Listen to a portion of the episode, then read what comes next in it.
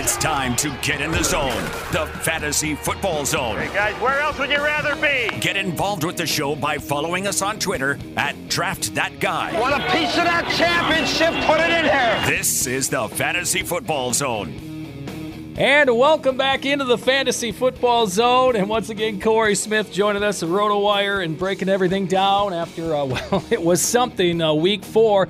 We didn't know if one marquee game was going to be on, then it was on. And then, of course, uh, the Pittsburgh Buffalo game was delayed. So just everything going on. And that's kind of what we thought going into the season uh, that uh, you got to watch out and make plans because, and make sure you got depth on your bench because you never know what's going to happen this year. The year of flexibility. And we know this could have collateral damage. We've seen it, of course, in the MLB with the Marlins early in the season and a couple peaks throughout the year. I mean, we may have a complicated situations with uh, Broncos Patriots this week. We haven't heard much about the Chiefs end from playing the Patriots who had a player test positive for COVID 19. They're playing the Raiders this week. We don't know about that situation, Paul. That would be a huge, huge collateral damage. If the, if the Chiefs are out this week, as we discussed a little pre show, I mean, that would be. potentially disastrous if you're like in an 0 and 4 or 1 and 3 spot and you're relying on Chiefs and need to win this week. I mean, man, it's a it's a crazy year. So if your league is anything built in where you can pivot or somehow make an adjustment, an agreed upon rule within the league, otherwise, I mean, you're just going off the wire, Paul, and doing the best you can this year.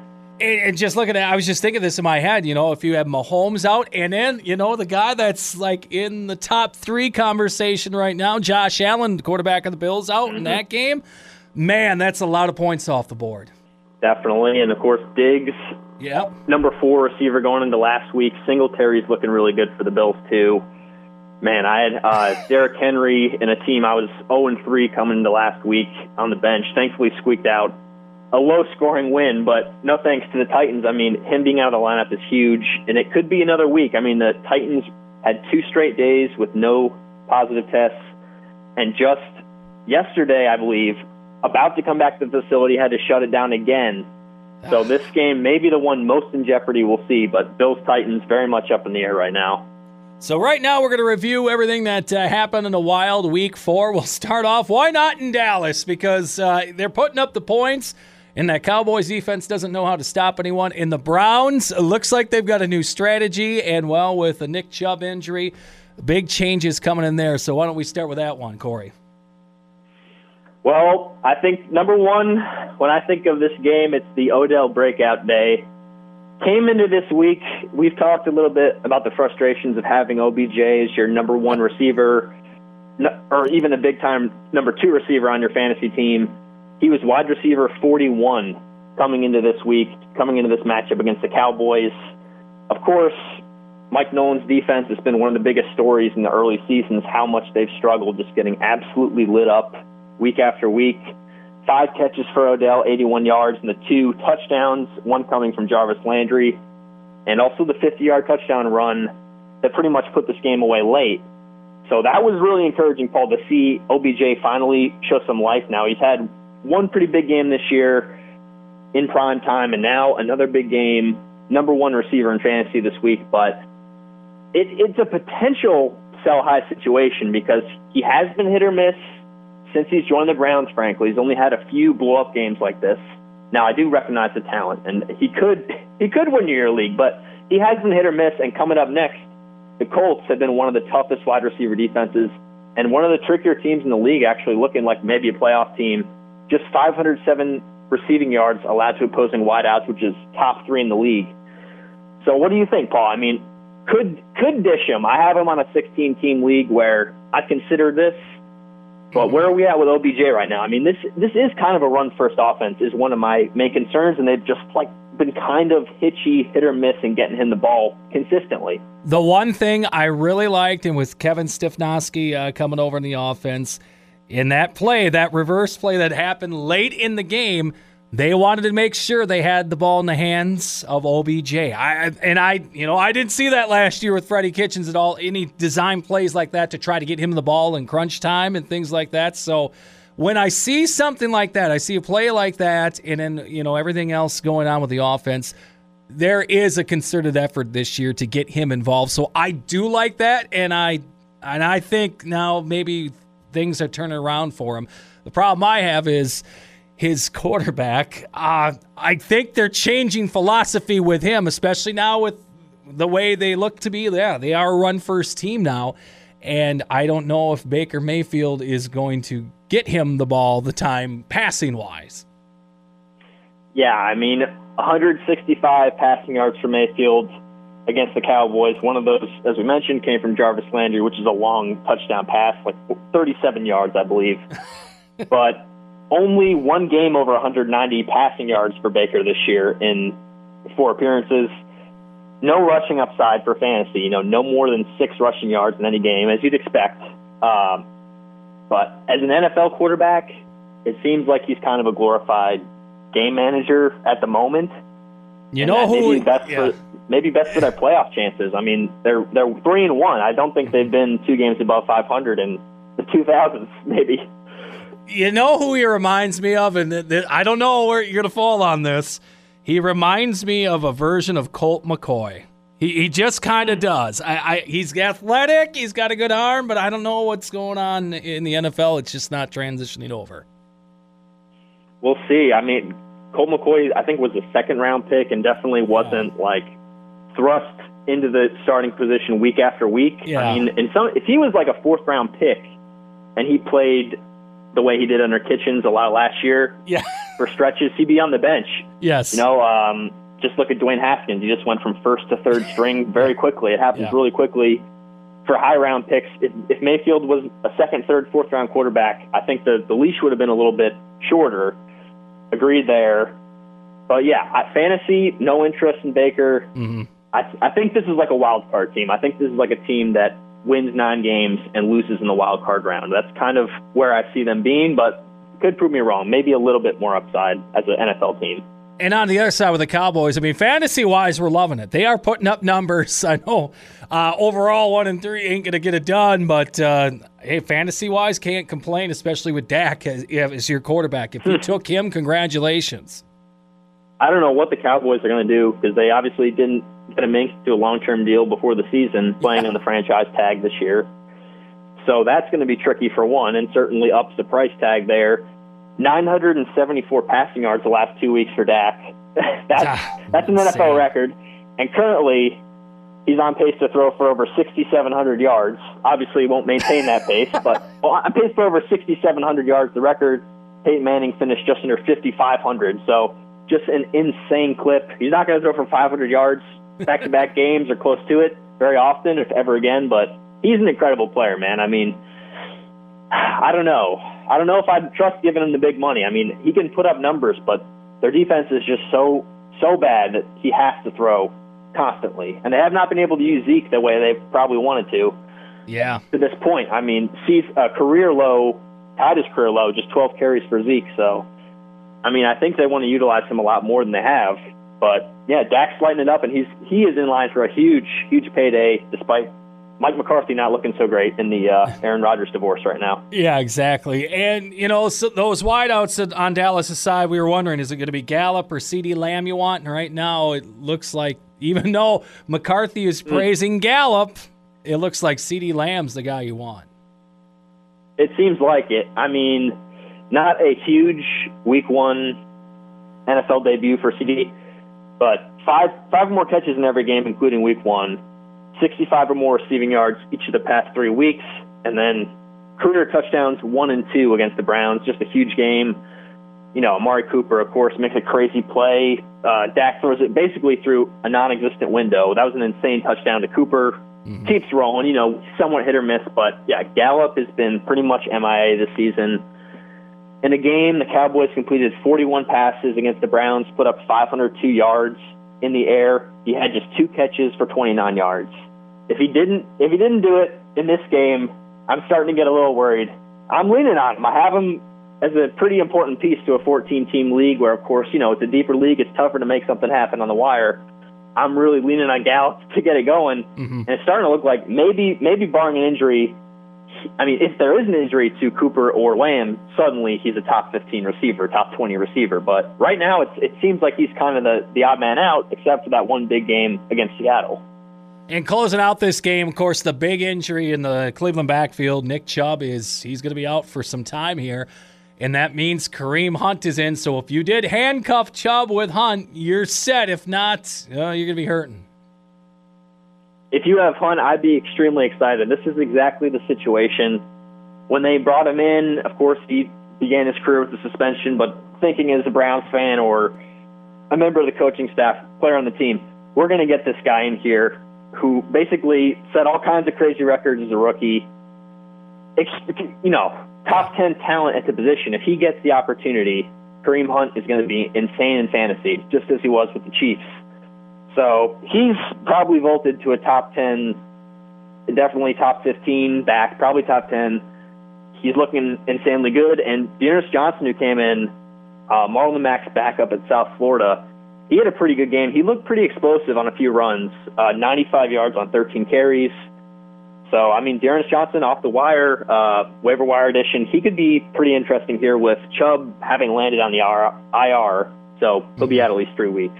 Next one, Bills and Raiders was a fun one, and well, it's kind of scary at a moment. Josh Allen took a pretty scary hit, but uh, he looked to be all right. Yeah, I mean, went to the locker room and I was just disappointed for really the game of football because of the way he's looked this season. He's looked like a surely an MVP candidate. Yeah. And critical to the Bills. I mean, Super Bowl aspirations, if you want to say that, but to make a deep, deep postseason run, they need him on the field. He comes back pretty quickly, and just another huge game for him. Uh, the craziest stat for me he didn't have a single passing outing his first two years in the league where he went over 266 passing yards. He hasn't had a game under 285 yet this season. He's at, you know, four career games the last four weeks, pretty much, has Josh Allen.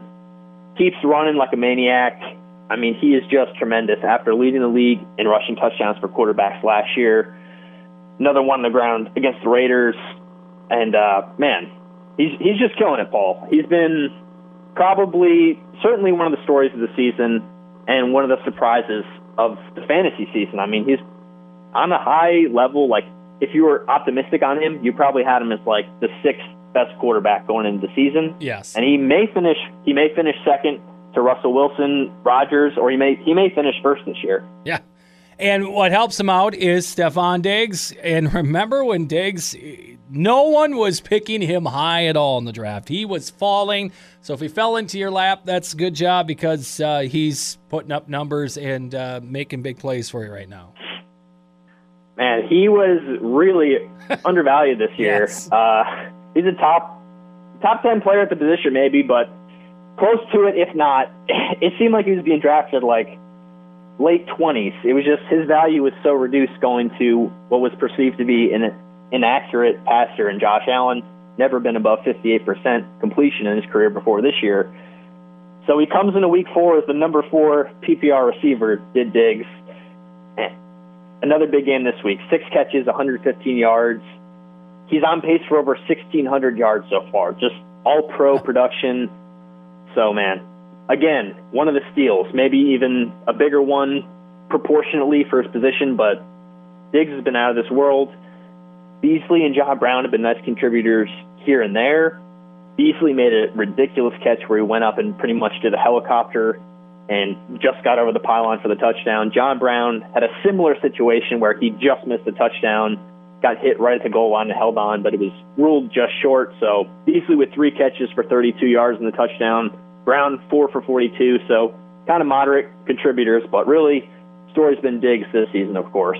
And that Bills backfield, it was a question mark, especially during the draft, and we're starting to see a little clarity right now because of an injury. But Devin Singletary, another decent outing. Yeah, he keeps he keeps producing here. With Zach Moss out with the toe injury, this is one of those backfields. I mean, hoping that Zach Moss comes back as soon as possible to contribute. Really exciting young player out of Utah. If he doesn't, this is one of those backfields where Singletary could be a kind of, kind of a league winner because they haven't been leaning on the run as much this year, given how much better they are at throwing. But still, it's it's been an offense that scores a lot, and that's why you like Singletary. 197 scrimmage yards. Besides the point, like he's producing individually in addition to it being a good offense. Nine catches the last two weeks and a rushing touchdown. So he's looking he's looking like an RB two for sure, like a mid range RB two right now. If he has this backfield to himself, it's it's looking pretty good for Singletary. We'll see when Moss comes back. I think he's been kind of week to week so far. And on the Las Vegas side, uh, quarterback Derek Carr. I mean, it's it's just a roller coaster ride with him, up and down, up and down, little bits here. I mean, not too terrible, but you can't expect a whole lot, and he's got one big issue right now. Yeah, I mean, he can't hold on to the ball. huge, huge fumble late in this one, and an NFL high four lost fumbles through the first four games. I mean, I really felt like that Monday night win over the Saints was huge. I felt Yeah. like that may be a turning point. Heard so much about him being the better quarterback in that game. Drew Brees looking old, Derek Carr looking like he's ascending, but you know, still as an NFL quarterback, completion rate off the charts, 72.7% rate so far, uh, being his worst game in a season, in uh, th- thus far in a game this season. And he hasn't been below 239 passing yards either. But, you know, he's averaging two touchdown passing per game. Doesn't have a lot of rushing upside, of course. So he's barely a top 20 fantasy quarterback or like right on the edge of top 20. But, man, like you said, roller coaster ride. Is he ever going to consistently be that elite guy who can get get them to like an AFC championship game. I mean, that would be a, a huge hurdle for the Raiders. They haven't been that deep in the postseason since Gruden was there uh, the first time. So, Yeah. Man, that's the question. Can he can he piece it together week after week against good teams? And the Saints game was huge for him, but seemingly a step back here with the loss to another really good team in the Bills. And Josh Jacobs, I don't know if he's a you know question mark for you after this game because if you knew he was going in a tough matchup against that Bills defense, and yeah, he didn't put up the big numbers, but uh, I wouldn't jump off the Josh Jacobs train anytime soon. I mean, I think you're going to be fine with him after this. Yeah, very tough matchup. Adds five and a half points as a pass catcher, three catches for 25 if you're playing PPR. But just over three yards per carry, just 48 yards on 15 rush attempts. He was really good weeks one through three, of course, and the workload is still there. He's averaging 15 plus car- or he's had 15 plus carries in every game, at least three catches in every game so far this season, and he he's still averaging prior to week four 84 rushing yards per game. So just a high floor. Had that huge, you know, three touchdown blow up game against the Panthers week one. You know they're going to use him down in the red zone if they're not throwing it up to Waller or someone else, but he's going to be the number one back down in the red zone. Workload is still great, so no problem rolling him out there. If they play against the Chiefs here, they're a bottom 10 defense in terms of yards per carry allowed to opposing running backs, and they just got lit up. I mean, that game against the Patriots was sneaky competitive, a late pick. Kind of put that one away when it deflected off Edelman's hands for a pick six, but that was a very competitive game throughout. New England's D held up. And on the other side, I mean, the running backs really succeeded for New England running on the Chiefs. Damien Harris, uh, Burkhead, and James White, 166 yards combined on the ground against the Chiefs. So Jacobs against the Chiefs here. If they play in week five, top 10 back for sure, probably a little bit higher. Next, we're going to talk about Giants and Rams. And, you know, we were excited about Danny Dimes coming to this season. We thought, yeah, Daniel Jones is going to be a great pick, and he should put up some numbers because they're going to be on the field a lot because their defense isn't going to stop anybody. But he's struggling, and this was a big struggle for him this week. He's been terrible. I mean, kind of an encouraging week one against the Steelers. They were in that thing pretty late. Uh, but, you know, again, it's just kind of head scratching turnovers. In that Steelers game, he had a huge pick in the end zone. He, too, I talk to my dad, who's a Giants fan all the time, and I'm trying to talk him up. I'm like, look, you love his composure. Daniel Jones, he's calm. He, he's a good player. My dad's like, he's calm, but he fumbles a lot. He, he's calmly fumbling the ball. I'm like, all right, well, he's not that good then, I guess. And this, as a whole, this offense has been terrible. 47 points the first four weeks, just 18 points as a team the last two weeks. And uh, fantasy-wise, since that Pittsburgh game, he's been under, he's been to pretty much 10 and a half points or fewer every game. He's been held to single digits weeks two and three. So it's been a nightmarish start so far for Danny Dimes, and uh, continued against the Rams. Though it was a grinded-out game where they could have won late and he throws a pick on the final drive. I mean, that game, I I can't say much about the Rams either in that one because it was just a grind. Like you said, it was a grinder game, and I know Cooper Kupp had the big, exciting touchdown in it. But other than that, it was like, oh man, someone going to break out in this one or not? Yeah, I mean, 1911. So I should say would have had a chance to tie it had they gone down and hit the two point conversion. Yeah. But still, you don't like to see that from Jones. But kind of a sloppy game. The Rams get it done, get to three and one. But I mean, on the ground for the Giants, I was considering Devonta Freeman yeah. and Mike Davis a couple weeks back, and I was really torn. Maybe even leaning Freeman. It that would have been a horrible pickup. I mean, Mike Davis in comparison to Freeman and this whole Giants backfield, the Giants' offensive line is worse than the NFL. They get stuffed, meaning they get hit at the line of scrimmage or behind the line of scrimmage. 28% of their run plays worse than the NFL. Freeman 11 carries for 33 yards against the Rams. Uh, bailed out a little bit with his pass catching, but he's not looked great ball. He's looked he's looked a little old so far, to be frank. In his debut, yeah. just five rushes for 10 yards. So, yeah, not much doing without Barkley fantasy wise for this Giants backfield. And Evan Engram, is he ever going to turn into anything? I mean, we've been waiting for him. There's been flashes his rookie year, and then, you know, here and there he'll have a game, but then nothing consistent. And I think, I'm afraid that's what we're going to get from him, from now and here on out. He's been killing us. I mean, he was a top. He was in the Gronk, Tyler Higbee. Yeah. I mean, maybe Gronk was a little overdrafted, but he was a, a tier or two, tier or so below Darren Waller. Even yeah. obviously, we knew Waller was a lot better, but yeah, not too far off. Like kind of in that mix, and he's so far the 22nd ranked tight end in fantasy, seven and a half points per game, no touchdowns so far as you'd expect. I mean, Daniel Jones has just two passing touchdowns so far in the year to five interceptions.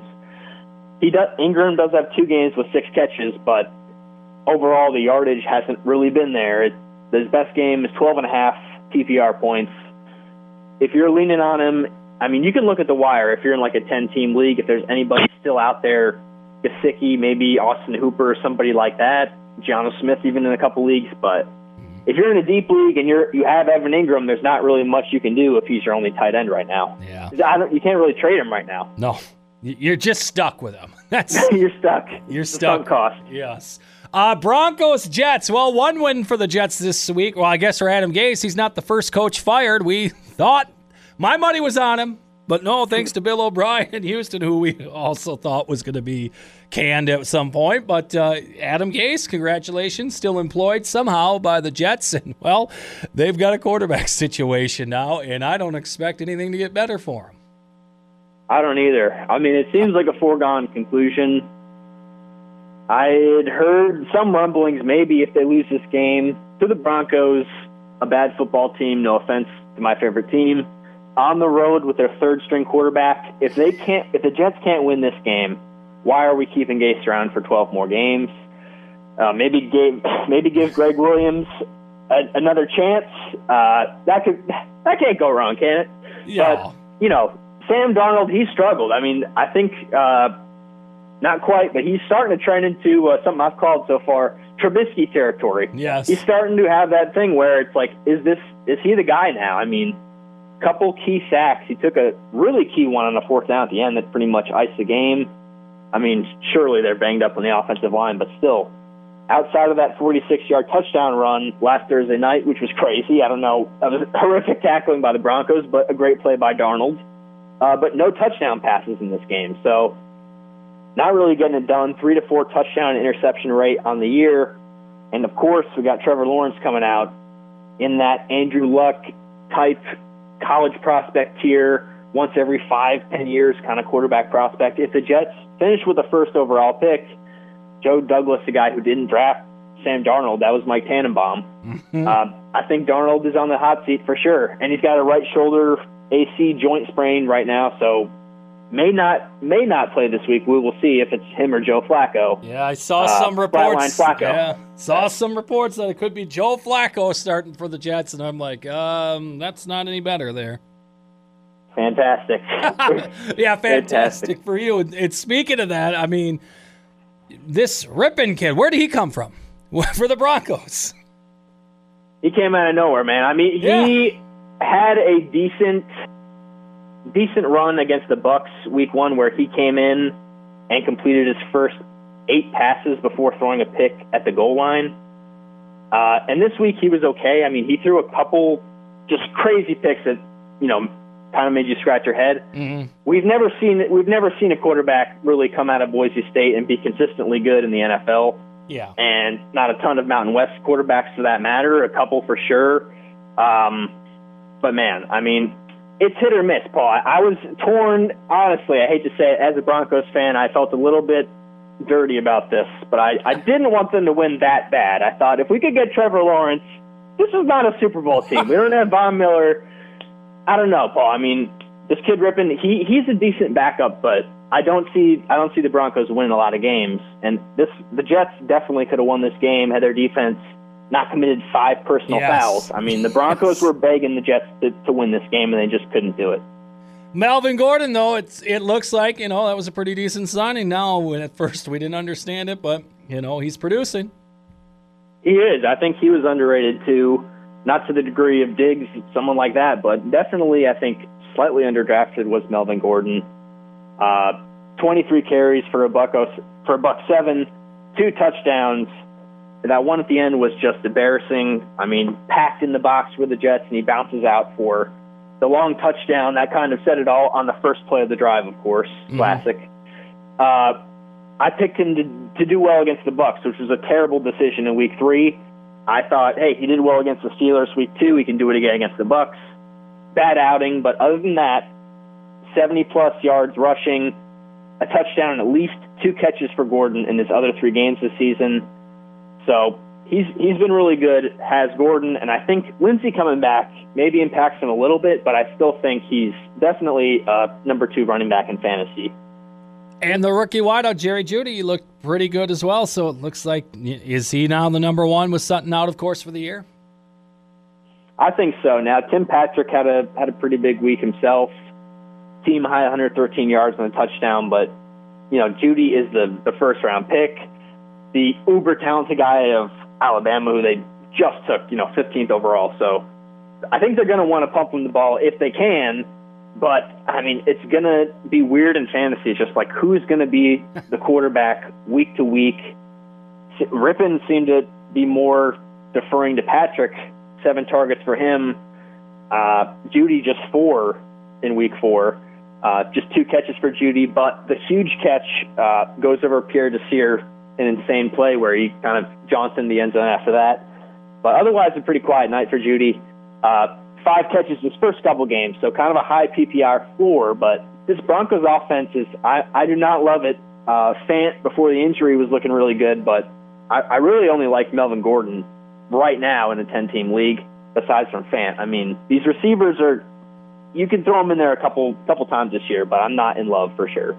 And up next, we're going to wrap up Texans Vikings, the game that cost Bill O'Brien his job. I can't say, oh, it was this game. I mean, it's been uh, the trades he's made the last two years and basically what has shown up on the field for that. And all the reports after this game, I, I guess I was surprised.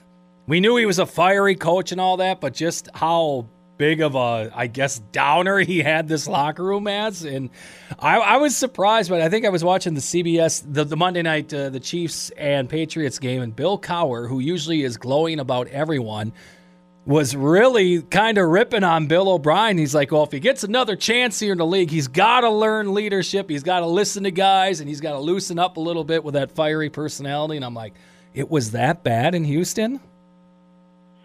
Yeah, I mean, I remember that same clip. It blew up with J.J. Watt apparently at a recent practice. I mean, Yeah. a couple weeks back. Uh, one source telling E ESPN's Dianna Russini that that's really where O'Brien lost the team for good. I mean, it is definitely the last straw on the camel's back. With the offseason moves was the key thing. I mean, he he's a good football coach. I mean, he's a good offensive coach. He turned around Penn State. I mean, that was a that was Yes. a death trap. That Yes. was one of the toughest jobs, of course, uh, with the tragedy that was up there Mhm. to take in the country. That he turned that team around and got them back into a Big Ten contender. And then, you know, he's gotten the Texas to the playoffs uh, a bunch of years. Has never been able to close the deal. I think the only playoff game they've ever won was against Matt Matt McGloin and the backup Yes. uh, quarterback for the Raiders that one game. Yeah. I mean, he's a pretty good football coach, but yeah, not a terrible GM, and that's really what I think cost him here. So it, it this was a huge game, and I think both teams, Vikings and Texans, came in thinking they were playoff teams. I mean, the Yes. Vikings got to the divisional round with that huge win over the Saints. The, the Texans battled it out, It took down the Bills. I mean, they were both divisional round teams, and they're sitting at 0 3. So this was a big game, Paul, and I, I know you were happy. You guys got it done with that Will Fuller late crazy catch uh, that got called off. I mean, that could have really given him an amazing fantasy day, but Yeah. a great game, Paul, and a, and a huge win for the Vikings all in all. It was all right. I, I'm with you though. I'm starting to get in that whole uh, Trevor Lawrence thing. Um, I'm just just with Kirk Cousins. It was it was good, I guess, the performance for him, but it's I don't know. He's still looking like a statue back there. He just in the offensive line's not helping him out any. But it was a win. It was good for him. And while Dalvin Cook, he just continues to prove me wrong and not get injured yet. I am a little concerned though of the workload. He's getting a lot uh, of touches here the last couple of games, so I don't know if that's going to help him out or not down the stretch. Yeah, and we saw quickly exit the game there uh, Yeah, they one red zone trip where they inserted Mattison. Mattison ended up getting the touchdown run, and then you see Cook basically came out and Yes. celebrated with Mattison. So it's like, oh, he's fine now. But Yeah. yeah, I mean that's the concern with him as we enter draft season two. We were talking about that at the number four spot. Kamara, Cook, can you can you trust these guys? So hey, it's always it's always in the cards for Cook, but he's been killing it. 345 yards, three touchdowns the last two weeks. Paul, he's been maybe the best back in fantasy besides Kamara this year. Yeah, and, and I got to say too on the offensive side, Justin Jefferson, I, I drafted him in the league. Thought after two weeks, I'm like they they don't know what they're doing with this guy. They they not let him in the game. He wasn't even starting. He wasn't. He barely played a couple plays in the slot, and all of a sudden week three came and he hmm. blew up. And then this week it continued it. So it finally they finally seem to find out what they're going to do with him, and he's proven to be the uh, threat that uh, is replacing Stefon Diggs this year. Final. I mean, I think they started Bisi Johnson at Yes. least the first game. Yes. What are you doing? I mean, Yeah. he's he's proven that week three was no fluke. Four catches for 103 yards. That gives him 278 yards the last two games, and the touchdown. Um, 16 catches on 20 targets. So you really like the catch rate so far. And I, I'm buying it, Paul. I mean, I liked him coming into the year, and I mean, him and Thielen are just dominating the target share. I don't know where else. They're not really consistently going anywhere else with the ball. Those are the clear guys. They have maybe the worst, or definitely one of the worst. Like, no offense, but beyond the number two receiver, Oh, one of the terrible. scariest collections of receivers in the league. It's them in Green Bay, basically. That's I mean, Yeah. it's hand in It's hand. very similar. yes.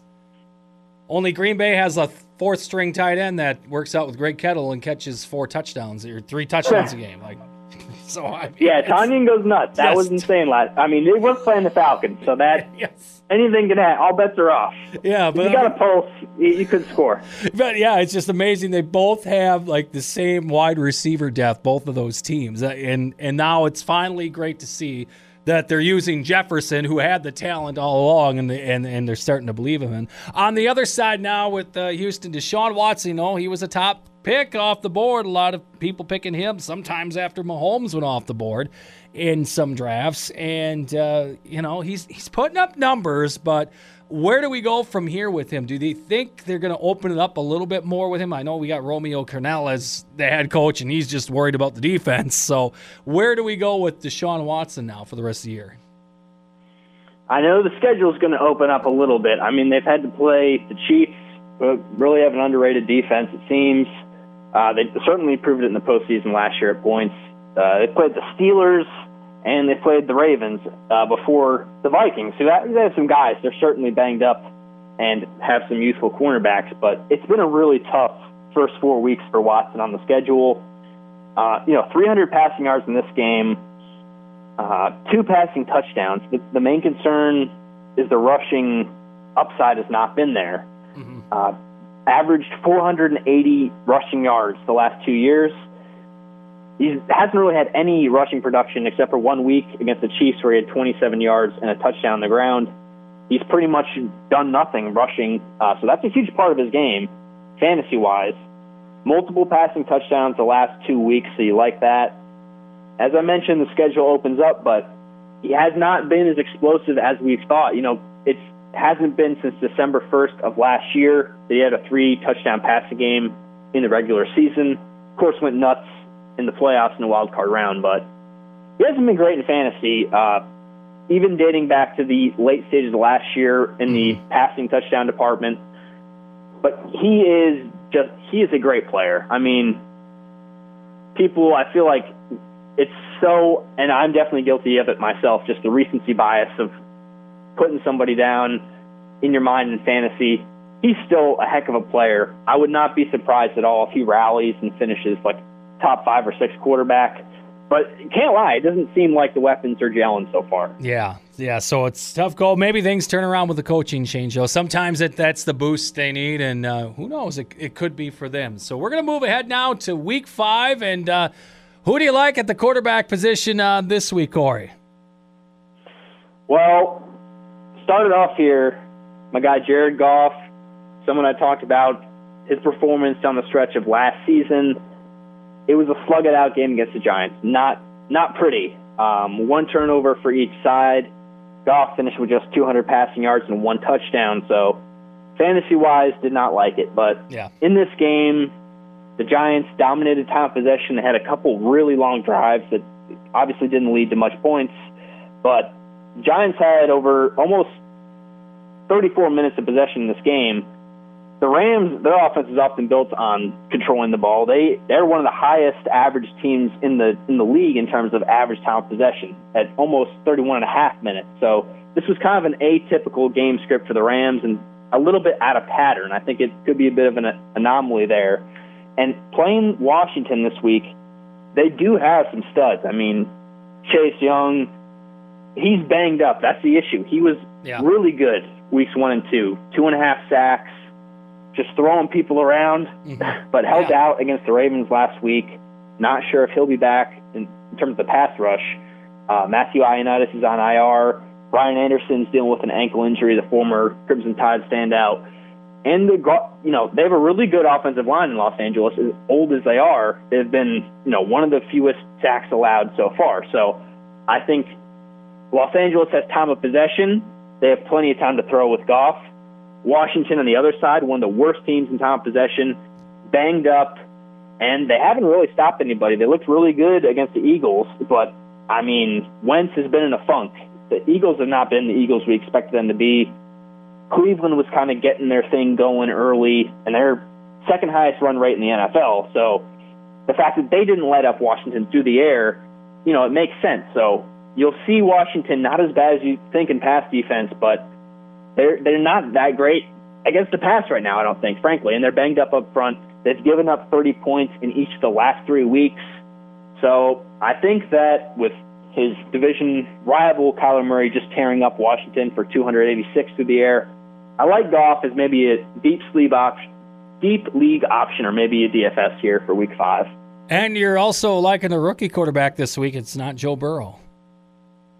Yeah, Justin Herbert. I mean, it hasn't translated to wins yet, but he's been he's been lighting it up yeah. statistically. And we talk about these stats are a little bit misleading. I mean, defenses have they ever been worse? I don't know, but it also the rules are severely bent to the offense. So yes, just the fact that he's lighting it up, you know, got to take it with a grain of salt. But he does look like he belongs, and he's played well with guys like Mahomes and Tom Brady standing on the other sideline, and he's not intimidated.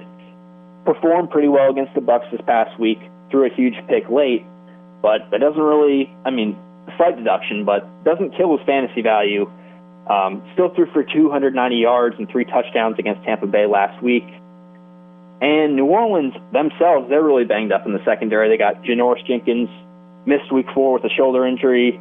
Marshon Lattimore, uh, he also sat out last game with a hamstring dealing with uh, Marcus Davenport. He's out for the pass rush. So Herbert's looked good. He's lit it up in the yardage category. Not a ton of touchdown passes yet, but New Orleans is banged up, and I, I do think New Orleans wins this game pretty big. but I like Herbert in fantasy, and just moving forward, uh, if you could pick him up still, uh, I would definitely go for it if you can because he's just the guy moving forward, and uh, it's his team now. I, I think that's just clear moving forward. They're not a playoff team, but let this kid play and improve, and I think he'll be a really good player. And another quarterback you like is a guy we, we didn't really trash him, but we've been we've been disappointed and we voiced our disappointment for him earlier in the show. Daniel Jones, you like this week?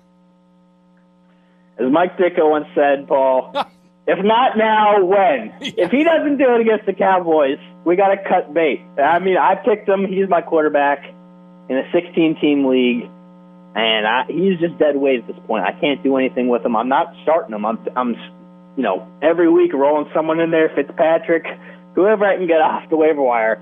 Yeah. I've been swinging them in there since week one when I can. But Mike Nolan's defense for the Cowboys has just been so bad. They're the much better team are the Cowboys, but Jones, he should put up numbers this week. Or I shouldn't say should, but I think he has potential to, and you could get him very cheap in DFS. Mm-hmm. Jason Garrett going against his former team. How is that going to factor in? Uh, man, he's got to have a chip on his shoulder for this game.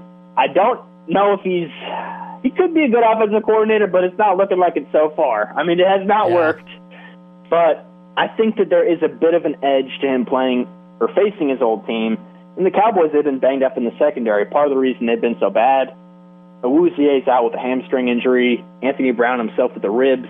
Uh, Trevon Diggs, their pick out of Alabama, he's been kind of dealing with a shoulder injury. He came back, but he played against the Browns, but he's still allowing 113 passer rating on the year when targeted. So this has got to be the week for Danny Dimes. I mean, I, I we could replay this next week and just be like, Corey, good God, Yeah. this, he got six points. what the hell are you thinking? But if this not this week, Paul, when is it going to be? Yeah. I'm starting him this week, and I'm crossing my fingers. And I think the matchup is right, and that's that's the only re- that's the main Yes. reason. Yeah. You've got to get it going this week. We're going to talk about running backs now. And this guy, he's a lightning rod because he was picked uh, somewhat high. And I'm betting a lot of owners are like, why did I pick Kenyan Drake? What What is going on? But you think it, everything's going to be all right this week because they're playing the Jets. They're playing the Jets. Uh, 4.6 yards allowed to opposing running backs this season, which ranks in the bottom 12. Also, bottom five in touchdowns allowed on the ground. He is the main issue, Paul. He's had plenty of work on the ground. He's done nothing through the air. I mean, he's Yeah. he's a good pass catching running back, but I just think the work is going to be there on the ground where he's going to be able to have a really good outing here against the Jets. He was the fourth best fourth best running back in fantasy over the second half of last year. I mean, last year is last year, but he's still over 16 carries per game, and I just think we we got to roll him out here. And maybe a sell high after this week if you're not convinced. This could be the blow up game that gets him off your roster for a more reliable player, potentially, and we'll see. And another running back you like it because we, we did not know what's going on in this backfield because we had Leonard Fournette have a big week in week two, and now Ronald Jones has been uh, coming on as Fournette is dealing with injuries. So are, we're rolling with Ronald Jones, and you like him this week? I think so. I mean, Fournette last week, he was out. Ronald Jones gets 20 carries, gets a bunch of catches.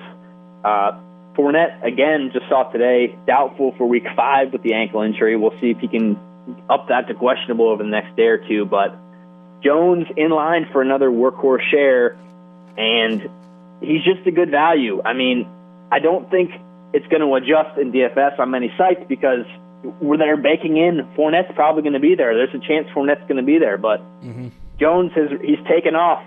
I mean, coming into week four, anytime he gets 12 or more carries, he averages almost 90 scrimmage yards per game, and he scored a touchdown in half of those games. So when he gets chances, he goes off, or he does definitely RB2 numbers. In Chicago, despite everything they've got in that front seven, they haven't been that great against opposing running backs this year. 4.3 yards per carry, tied for the eighth worst in the league with four rushing touchdowns allowed. They're just middle of the road overall in rush defense.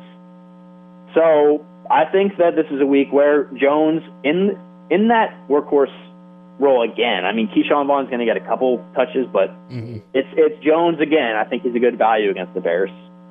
A guy that you know when Fournette got released, we're like, there. I don't know if we like anyone in this Jacksonville situation. But this guy, we might be the story of the year. James Robinson, the undrafted rookie free agent, he has been everything consistent, and you're liking the matchup this week he's been unbelievable. I mean, he was kind of a borderline beginning of season, week one waiver wire pickup.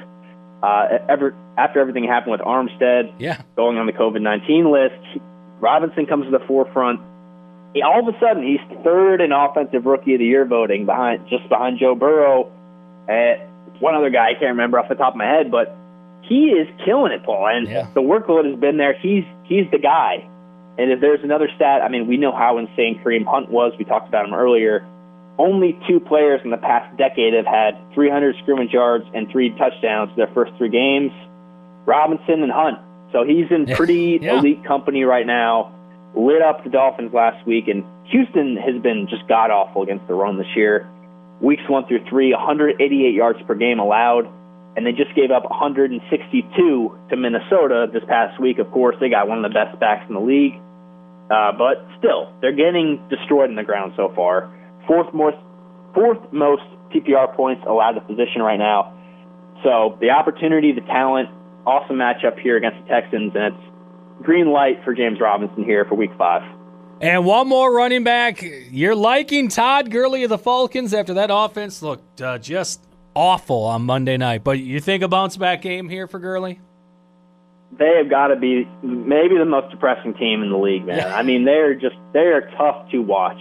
A uh, couple of those touchdowns, just not even competitive. Guys wide open for the Packers, but Gurley's been okay. I mean, like Drake, he's done almost nothing as a pass catcher.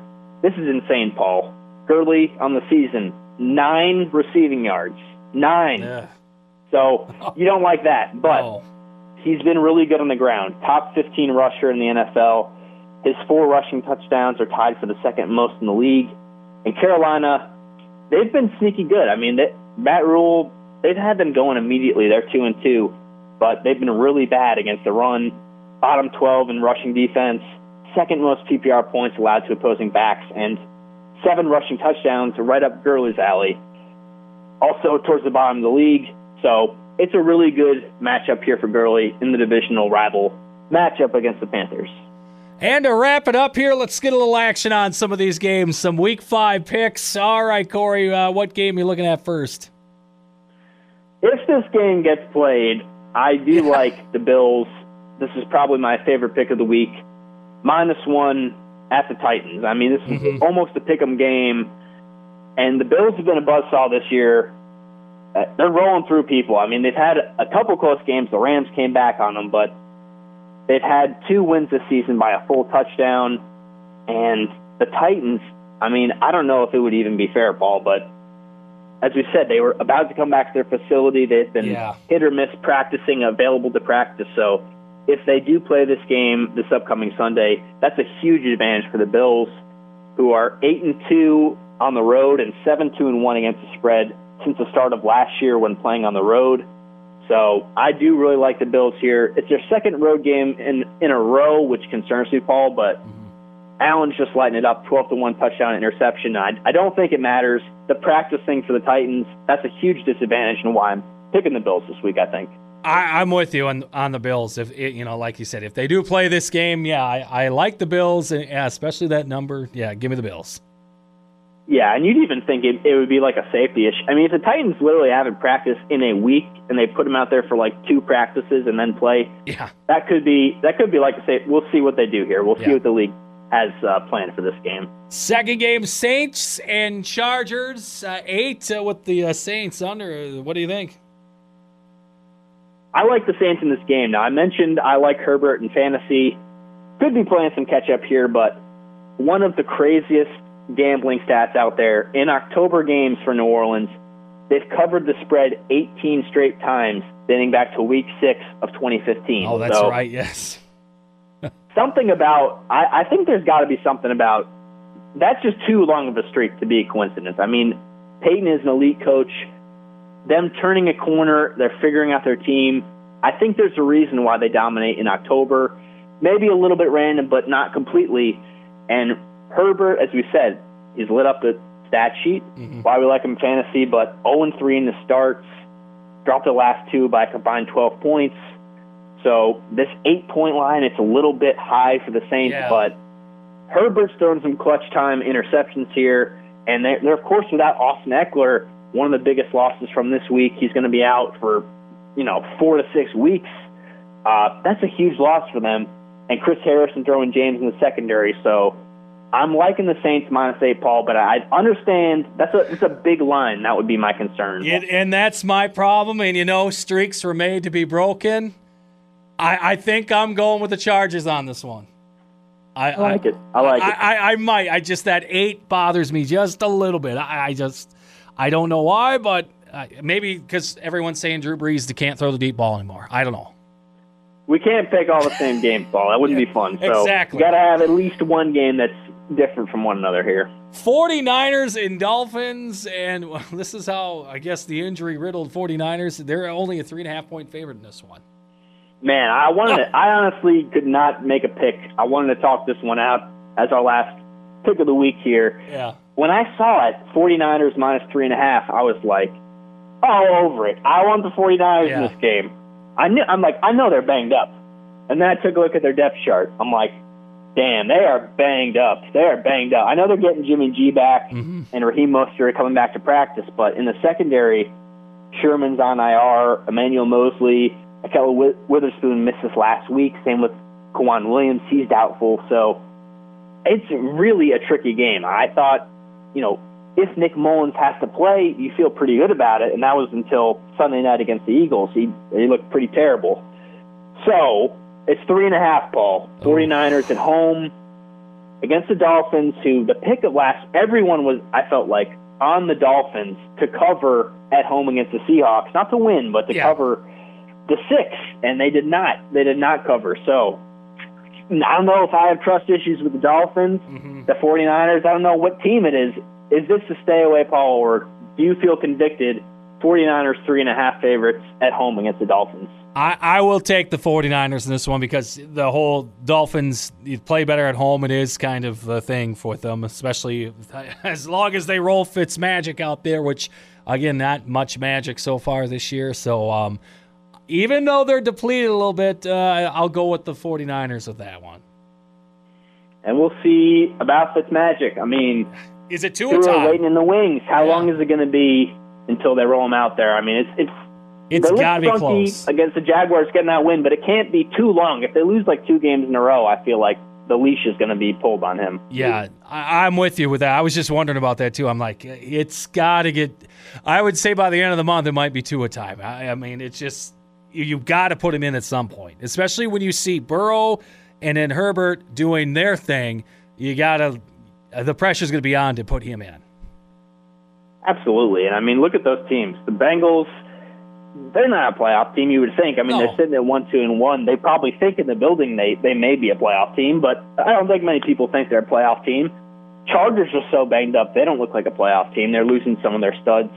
Why not? Why not roll Tua out there for the Dolphins? I mean, as soon as that glimpse of hope is gone, in terms of like they dropped to two and four or whatever, or two and five, I wouldn't even wait that long. But yeah, yeah you got to get this guy in there and see what you have because they're losing an edge on those other teams that are in their same conference, starting with their young quarterbacks and figuring it out.